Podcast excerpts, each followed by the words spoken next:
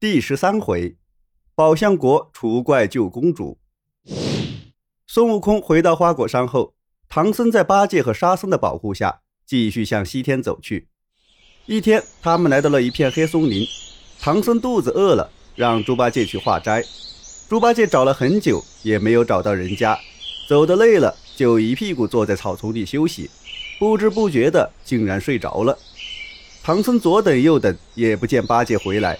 就让沙僧去找他，自己一个人坐在松林里，时间一长，觉得又困又累，于是站起身来四处走走。没想到走错了路，来到一座黄金宝塔下。唐僧看见塔门上挂着一副竹帘，就掀开帘子往里看，不由得大吃一惊。塔里的石床上竟然躺着一个妖怪。唐僧刚被妖怪抓住，八戒和沙僧就来到了妖怪住的碗子山波月洞。原来沙僧找到熟睡的八戒后，两人回到村子里，却找不到师傅，就牵着马，挑着担，一路找过来。他们一看就断定这是一个妖洞。八戒二话没说，举着钉耙就去砸门。老妖黄袍怪听见砸门声，跑了出去，和八戒、沙僧打了起来。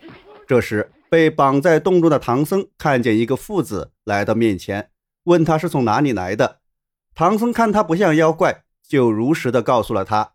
那女子告诉唐僧，原来她是离这儿不远的宝象国的三公主，名叫百花羞，被妖怪抢来当妻子，已经十三年了。百花羞答应救唐僧出去，但是有一个条件，唐僧得带一封信给宝象国国王。唐僧满口答应。于是百花羞写了一封信，并给唐僧松了绑，带着他们从后门逃出山洞，告诉他要暂时躲在草丛里。等黄袍怪回到洞里，再去找徒弟，然后迅速离开此地。百花羞回到洞中，故意打开后门，把自己的衣服和头发弄乱，跑到门前，对正在打斗的黄袍怪喊道：“不好了！那唐朝和尚用法术解开了绳子，从后门逃走了。”黄袍怪听了，大吃一惊，连忙下了云头，回到洞中。这时，百花羞又假装昏倒。让黄袍怪顾不上去追唐僧，唐僧便趁机找到八戒和沙僧，连夜赶路来到宝象国，住进一家客栈。第二天，唐僧一个人去拜见宝象国国王，等倒换了官文，才把百花羞的信献上。国王读完信后，放声大哭，请求唐僧去捉拿妖怪。唐僧没有办法，只好说出八戒和沙僧。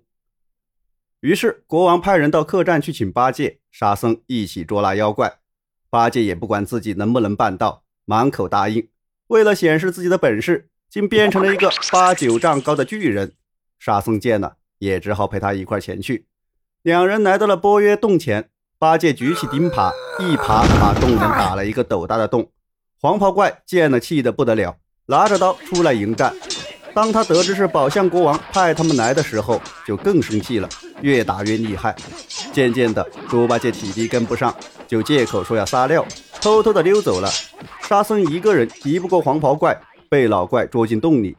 黄袍怪回到洞里，当着沙僧的面逼问百花羞是不是和唐僧串通好了。沙僧说是他们看到了宝象国三公主的画像。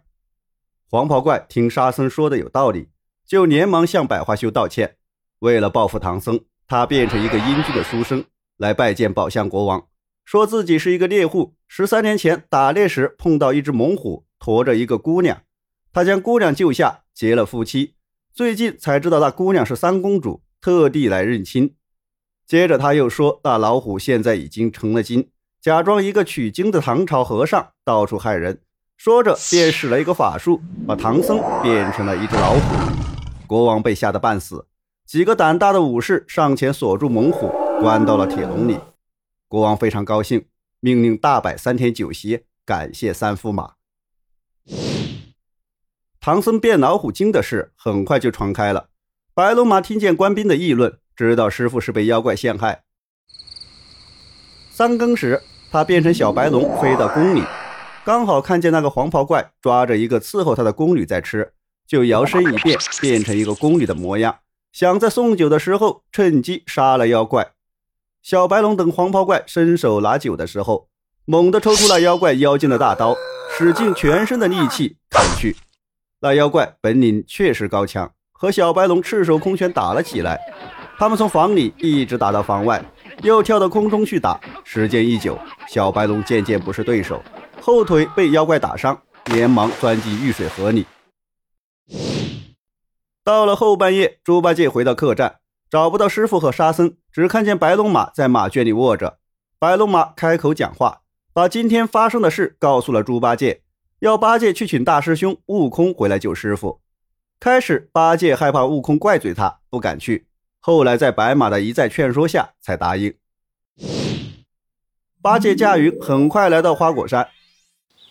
开始，悟空装作不认识他，举着棒子要打，猪八戒吓得哭了起来。悟空这才露出笑脸，把八戒请到水帘洞里款待。八戒把师傅遇难的事情告诉了悟空，苦苦哀求他去解救师傅。悟空想了想，终于答应了。悟空和八戒驾云来到波月洞前。他们先把黄袍怪的两个儿子抓到山顶上，把百花羞引了出来，要百花羞赶快把沙僧放了。百花羞把沙僧放出以后，悟空让他和两个孩子藏起来，然后拔下两根毫毛，使了法术，变成了妖怪的两个孩子。八戒和沙僧按照悟空的主意，带着两个假孩子来到皇宫的上空，大声喊道：“黄袍怪，给你孩子！”把两个假孩子往地上一扔。摔死在台阶下面，黄袍怪跑出来一看，见自己的孩子被摔死了，云头上站着猪八戒和沙僧，不由怒火中烧。黄袍怪赶忙跑回洞里，看见百花羞正在那里哭着喊孩子，一见黄袍怪，大哭了一声，竟然晕过去。妖怪连忙扶起百花羞，张开嘴，吐出一个鸡蛋大小的舍利子内丹，让百花羞往痛的地方擦。妖怪话还没说完，百花羞一把抢了过去，吞到肚子里。原来这百花羞是悟空变的。妖怪一看悟空的本来面目，认出他是五百年前大闹天宫的齐天大圣，吓得冒了一身冷汗，赶快下令让小妖们把悟空团团围住。悟空并不慌，变成一个三头六臂的巨人，手里挥舞着三根金箍棒，朝洞外打去。孙悟空很快把小妖们都打死了。那妖怪也急了，逃出洞外，跳入云中，也变成三头六臂，拼着命和悟空打了起来。悟空故意露出一个破绽，那妖怪不知是计，被悟空当头打了一棒，谁知吱的一声，竟然消失得无影无踪。孙悟空到处找也找不到那妖怪，于是跑上天宫，请玉帝帮着查一查。天师遵命查遍天上所有的神仙。